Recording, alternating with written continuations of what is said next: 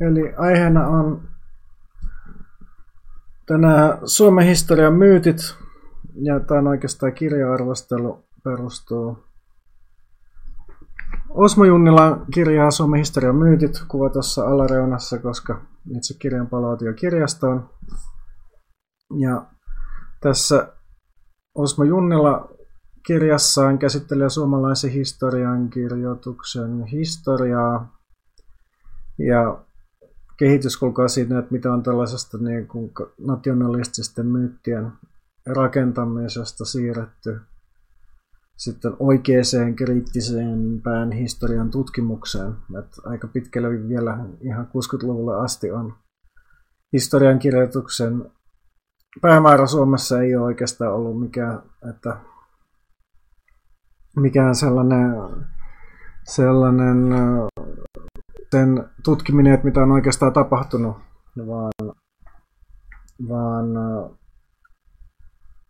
sitten tällaisten kansallisten myyttien pönkittäminen, ikään kuin suomalaisen identiteetin rakentaminen perustuen tällaisen niin muinaisuuteen asti, ristiretkiälle ja keskiälle asti ulottuvaan, ulottuvaan itsenäisyystaisteluun. Ja tämä itse asiassa alkoi koko, tai miksi mä sen idea lukea tämän kirjan, tähän ei ole, ei ole ihan uusi kirja, on yli 10 vuotta vanha. Niin idea tuli Twitteristä, koska mä siellä niin kuin aikanaan kirjoitin, että miksiköhän sellaiset aina samaistuu ennemminkin näihin kolonialistimaihin, vaikkapa Britteihin tai, tai Ranskaan tai länsimaihin, vaikka suomalaisille luulisi, että on enemmän yhteistä kolonisoitajan kanssa. Ja siinä sitten tuli kommentoimaan, että, että miksi, että jos suomalaiset on ollut kolonisoitu, niin kukakohan meidät on, on kolonisoinut ja sitten kehotti myös jompikumpi heistä, en muista kumpi lukemaan tämän, tämän Junnilan kirjan, jossa justiin myöskin äh, käsitellään tätä ajatusta, että onko Suomi ollut esimerkiksi Ruotsin siirtomaa tai alistava koskaan, koska tiedetään niin aina, jos Suomessa vaikka halutaan rasismista tai kolonialismista keskustella, niin sitten siellä tulee joku Saska Saarikoski tai, tai Teemu Keskisarja sitten kommentoimaan, että eihän me suomalaiset ole koskaan oltu rasisteja, että päinvastoin meitä on myyty oriksi.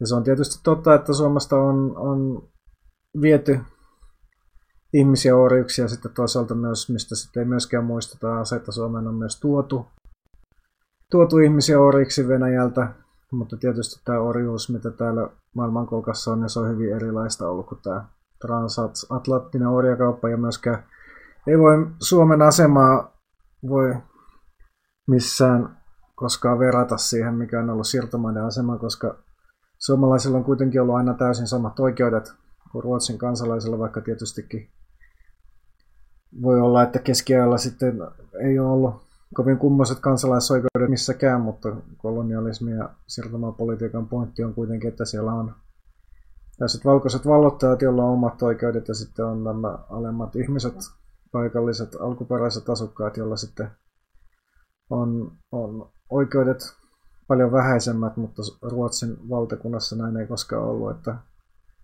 mutta vaikka se nyt ei ole välttämättä ollut 1600-luvulla mikään oikeusvaltio, niin sitä ei voi verrata mihinkään siirtomaihin. Ja tämä osuus on tässä, tässä tota, Jussilan kirjassa on, on tosi, sanotaanko hyvin vakuutettu. Mutta tässä tosiaan käsitellään oikeastaan niin kuin neljää eri myyttiä. Ehkä jotka kaikki liittyy toisiinsa, jotka liittyy tällaiseen suomalaiseen nationalistiseen historian kirjoitukseen, joista ensimmäinen on tosiaan se, että Suomi että olisi ollut niin kuin kaksoisvaltio, mutta tämä Suomi tai Ruotsi-Suomi hän on täysin anakronistinen nimitys, että sitä ei ole koskaan Ruotsin vallan aikana ei ole puhuttu mistään Ruotsi-Suomesta, on ollut olemassa pelkästään Ruotsi. Ja, ja sitten toinen myytti on, on sitten Suomen NS-valtion synty liittyen Porvon valtiopäiviin, joka ja sitten toinen vielä pitää, pitää palata tähän Ruotsi-Suomen myyttiin, että siihen liittyy suomalaisen nationalismin synty. Mutta ehkä sitä kohta vähän, vähän myöhemmin, ja sitten, äh, tai nationalistisen ajattelun syntyy 1700- ja 1800-luvun vaihteessa. Sitten seuraavat myytit, mitä käsittelee, on Venäjän aikaa, eli että kuinka Suomesta on ikään kuin muodostunut valtio, et Jussila osoittaa, että Porvoon valtapäivien 1809 merkitystä on vahvasti liioteltu. Ja sitten, ja sitten myös Ken äh, Sortokausien historiankirjoitus ja tulkinta on hyvin nationalistisen värittynyttä. Ja sitten viimeiset myytit, joita tässä kirjassa käsittelee, niin sitten liittyy kansalaissotaan. Ja sen jälkeisiä myyttejä on, joita mä oon myös mun omassa tässä videoissa ja podcasteissa käsitellyt esimerkiksi sotasyyllisyys oikeudenkäynnistä jonkin aikaa sitten, sitten mutta näitä sitten ei, ei Jussilla kirjassa koske ja sitten hyvin lyhyesti käsittelee sitä, että mitä voisi olla muuta myyttejä esimerkiksi talvisodan. Olisiko talvisota oikeasti pystytty välttämään, esimerkiksi Paasikivi oli aina sitä mieltä, ja sitten tietysti myös jatkosotaan liittyy kaikenlaisia myyttejä. On myytti, että Suomi olisi käynyt erillissota ja on myytti, että jatkosota oli välttämätön tai Suomen ehdoton etu oli lähteä sotaan natsien kanssa. Mutta näitä ei oikeastaan Jussilla sivuja, ehkä siinä on sellaista tietynlaista, no tietysti ei ole hänen oma aikakautensa selkeästi. Jussilla on kaikista parhaiten näistä teemoista perillä 1800-luvun historiasta, mutta myöskin ehkä voi olla poliittisesti sitten paljon kiistanalaisempia tällaiset 60-70 vuotta vanhat jutut kuin, kuin 1800-luvun jutut. Mutta tosiaan hyvin selkeästi Jussila todistaa, että mitään niin kuin merkittävää autonomiaa ja tai itsenäistä Suomi-entiteettiä ei ole ollut olemassa ennen vuotta 1809. Keskustelu 1700-luvusta mun mielestä tämä kysymyksiä auki. Että Jussila todistaa, että ei ollut mitään laajaa itsenäisyysliikettä Suomessa – ja sitten oikeastaan vähän menee niin kuin siihenkin suuntaan, että todistetaan Springporten ja Jägerhorn, jotka oli tällaisia varhaisia itsenäisyystoimia 1700-luvun lopussa ja 1800-luvun alussa, niin että heidän suosiotaan on vahvasti ja merkitystä on liioteltu, mikä on varmaankin myös totta, mutta en myöskään ole ehkä täysin vakuuttunut, että nämä toimijat on pelkästään seikkailijoita tai opportunisteja tai, tai kylähulluja.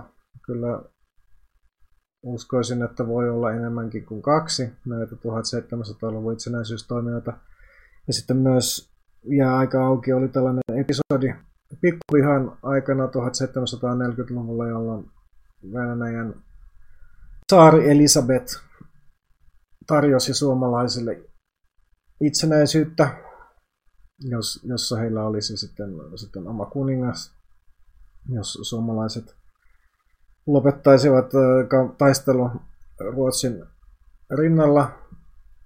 Ja silloin oli tosiaan Venäjän miehityksen aikana 1740-luvulla järjestettiin kahdet tällaiset säätyvaltiopäivät tai säätymaapäivät Vaasassa ja Turussa. Ja Turussa myös esimerkiksi säätyläiset halus vaatia parempaa asemaa suomen kielelle, eli ainakin kieli politiikka on ollut jossain määrin mahdollisesti juurikin pappissäädyn kiinnostuksen kohde 1700-luvulla, vaikka se ei ole välttämättä ollut ensimmäinen eikä viides eikä edes kymmenen prioriteetti, niin siltikin jotenkin tämä kielikysymys on alkanut nousta jo 1700-luvulla.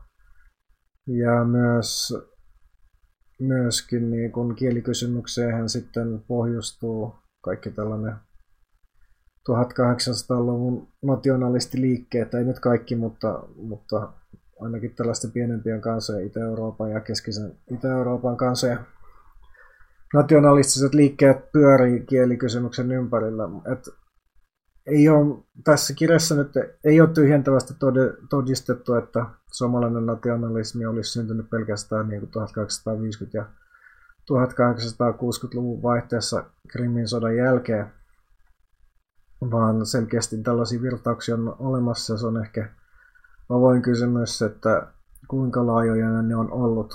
Että selkeästikin niin kuin on sen Jussila todista, että tätä varhaista 1700-luvun kansallismielistä liikettä on suomalainen historiankirjoitus pahasti liiotellut. Et, et varsinaisesti niin kuin, varsinaiseksi poliittiseksi ei, ei suomen, suomen kielen liike ja suomalainen kansallismielisyys tukku vasta 1200-luvun puolessa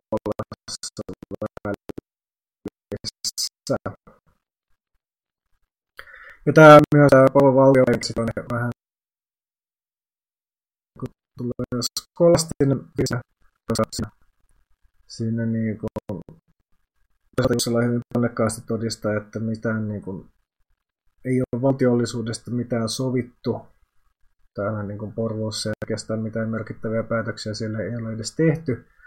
Mutta toisaalta hän on sitä mieltä, että sitten Suomesta on toisaalta tullut valtio, kun on perustettu hallituskonsilje, joka sitten muutaman vuoden päästä nimitettiin senaatilla, siis Suomen ensimmäinen hallitus Venäjän vallan aikana. Että se, että onko Suomi valtio syntynyt Porvoon valtiopäivillä vai sitten tästä niin kuin hallituksen perustamisesta, niin se on ehkä vähän saivartelua. Mutta siinä se on ihan totta, että sitten käsitellään sortovuosia, tässä, että missään vaiheessa ei ole Venäjät saari tarkentanut, että mitä niin kuin on oikeastaan laita voimassa Ruotsin vallan ajalta, että se oli pelkästään suomalaisten tulkintaa, että Suomessa noudatetaan 1700-luvun Ruotsin perustuslakia soveltuvin osin, vaikka siellä oli paljon pykäliä, jotka ei tietenkään Venäjän vallan, vallan ajalle sopinut lähtien siitä, että Suomessa on kuningas ja kuning, kuninkaaskaan pitää olla protestantti, mitä ei tietystikään Venäjän vallan aikana sitten kukaan saari koskaan voinut mitenkään olla protestaatteja ja paljon muitakin tosiaan pykäliä, jotka ei, ei mitenkään voinut olla voimassa, mutta sitten Suomessa oltiin kuitenkin aina sitä mieltä, että tämä on se laki, mikä on voimassa ja Venäjän saaret sitten aina pyrki sellaiseen niin kuin tietynlaiseen taktiseen epämääräisyyteen, että jotain oli luvattu, mutta mitään ei ollut allekirjoitettu. Ja se tietysti oikeastaan sitten sen takia näkisin, että tämä 1900-luvun alun sortovuosien kapinaliikehdintä oli vähintään yhtä paljon seurasta tästä tsaarien, tsaarien niin kuin kysymysten lykkäämisestä ikuisesti tulevaisuuteen, kun, kun sitten varsinaisesta nationalistisesta kansankiihotuksesta. Mutta ei varmastikaan tätä helmikuun manifestia 1899, niin ei sitä voi myöskään sanoa, sanoa että se olisi ollut valtava puuksen tai petturuutta, koska varsinaisesti saari ei siinä kumannut mitään, mitä olisi suoranaisesti luvannut noudattaa. Mutta varmasti niin kuin nimenomaan molemmat tulkinnat on mahdollisia sen takia, että kaikki saarien lupaukset Suomessa oli aina tosi epämääräisiä. Mutta nämä on tosiaan asioita, joista on erityisesti näistä 1200-luvun keloista aika lailla samaa mieltä tietysti kiinnostavaa, että sitten Jussila oikeastaan käytännössä vihjaa, että tällaiset isovenäläiset nationalistit oli oikeassa kaikessa tästä niin kuin tulkinnoista, että suomalaiset on liian pitkälle, koska Venäjällä kuitenkin oli absolutismi ja tietysti itsestään selvää, että mitään niin kuin sellaista perustuslakia Suomessa ei voi olla, joka ajaisi tämän absolutismin yli. Että saarilla on aina viimeinen sana kaikesta. Ja sen, että tietysti olisi voinut ajatella, että olisi voinut olla suomalaisillekin itsestään selvää, mutta toisaalta sitten tällä ihmiset halusivat olla toista mieltä omista aatteellisista syistä. Mutta sellainen kanssa niin kuin ehkä kirjaa sivuava kela sitä lukiessa tuli, että onkohan koko suomalainen nationalismi oikeastaan myös seurausta tästä niin kuin venäläisen nationalismin kehityksestä, koska Venäjällä tosiaan alettiin sitten miettimään tällaisia asioita, että mitäs nyt on, että miten niin kuin sitten voi olla Suomessa täysin niin kuin omat systeemit ja kielet ja lait ja tällaiset, vaikka me ollaan osa yhtä suurta Venäjän valtakuntaa. Ja, ja vielä aikaisemmin siitä, että Venäjä, että mitä mä en ollut itse aikaisemmin hahmottanut, oli se, että Aleksanterihan oli tietysti Porvoon valtiopäivillä 1809 puhunut Ranskaa. Ja Ranska oli tällainen niin kuin sen ajan globaali kieli, jota kaikki aateliset käytti. Ja 1700- ja 1800-luvun vaihteen aateliston oikeastaan koko identiteetti oli tämmöinen globaali ja kansainvälinen identiteetti, että ei välttämättä aatelistot todennäköisesti samaistu kansainväliseen aatelistoon enemmän kuin omaan maahansa. Ja sitä sitten Venäjällä justiinsa Napoleonin sotien jälkeen alkoi syrjäyttää tällainen venäläisyys ja kansallismielisyys. Ja ranskan kielestä luovuttiin ja silloin sitten tuli tietysti kysymys, että kuinka sitä suomalaisten kanssa ja pitäisi diilata, koska täällähän puhuttiin niin kuin sitten ruotsia ja lähinnä ruotsia ja sitten ranskaa ja suomea on sitten varmaan vasta kolmantena kielenä ja sitten Venäjälläkin myös alun perin tähän, kun Suomi liittyi osaksi Venäjää, niin monet aateliset puhuu paremmin, aateliset puhuu paremmin ranskaa kuin Venäjää. Mutta sitten, sitten niin kun Venäjällä alettiin ranskan kielestä luopumaan, mutta su- täällä Suomessa ei aatelista ole kiinnostunut alkaa opiskelemaan Venäjää. Ja siitä oikeastaan sitten kaikki ehkä nämä kieliriidat alkoi. Että jos sitten olisi Venäjällä vaan jatkettu Ranskan puhumista ja aatteliston identiteetti olisi ollut täysin niin kuin kansainvälinen ja kosmopoliittinen, niin olisikohan Suomessa sitten edessä ruotsinkieliset aatteliset alkanut pohtimaan tätä, että kuinka tulla suomalaiseksi. En tiedä. No sitten viimeiset tosiaan, mitä tässä käsitellään, on, on kansalaissodan myytit ja siinä oikeastaan Jussila kritisoi sekä punaisia että valkoisia myyttejä punaisesta myyteistä kritisoidaan myyttiä siitä, että Lenin olisi lahjoittanut Suomelle itsenäisyyden, koska Leninillähän ilman muuta oli taka-ajatus, että sitten kun Suomesta tulee itsenäinen, niin Suomessa tulee valtaa, valtaa bolshevikit, jotka sitten liittää Suomen taas osaksi Neuvostoliittoa, josta tulisi tällainen kansainvälinen sosialististen neuvostotasavaltojen liitto.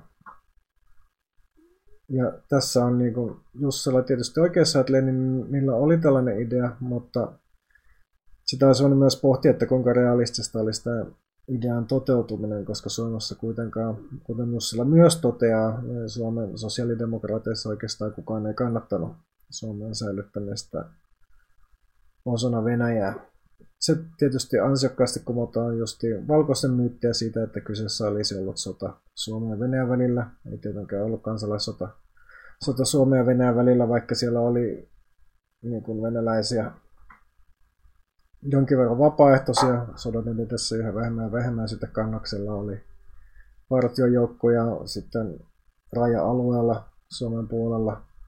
Niin kyllä sota oli niin kuin täysin suomalaisten välinen sota, vaikka siihen sitten sekä saksalaiset että venäläiset osallistu, ja sitten myös Jussila käsittelee tätä Saksa laismiehityksen aikaa, jolloin Suomi oli käytännössä alisteinen poliittisesti Saksalle, kunnes sitten Saksa hävisi sodan syksyllä 18 ja saksalaisjoukko täältä vetäytyi.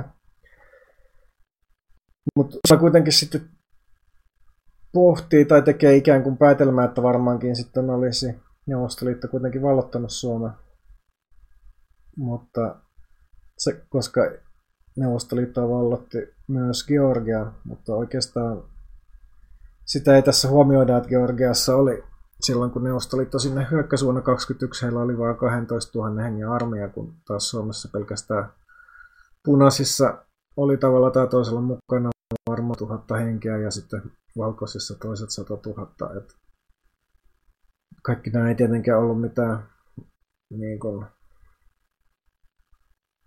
hyvin koulutettuja sotilaita, mutta tämä niin kuin, asevoimien mittakaava ja varustelutaso oli Suomessa ihan toista mittaluokkaa kuin Georgiassa. Ja oikeasti siis neuvosto hävisi sodan jopa Virolle, joka voitti vapaussotansa samoihin aikoina, että neuvosto vuonna 1819-20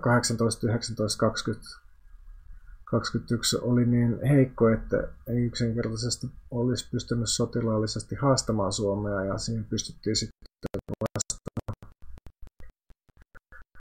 20 vuotta myöhemmin talvisodassa.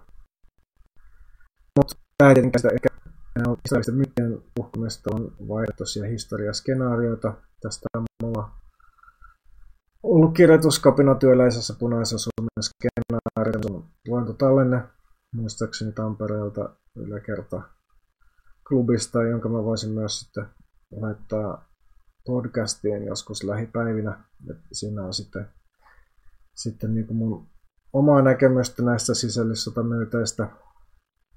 Ja sitten tosiaan kannattaa myös katsoa se mun, mun sotasyyllisyysmyytti tai kuunnella podcastina mun sotasyyllisyysmyytti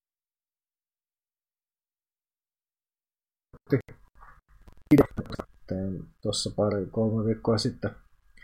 Mutta joo, noin yleisesti Jussalan kirja 4 kautta 5, ehkä jopa 4,5 kautta 5, sikäli että tämä on ehdotonta lukemista kaikille, jota kiinnostaa suomalainen nationalismi ja myytin rakentaminen ja myös niin kolonialismi kautta rasismi.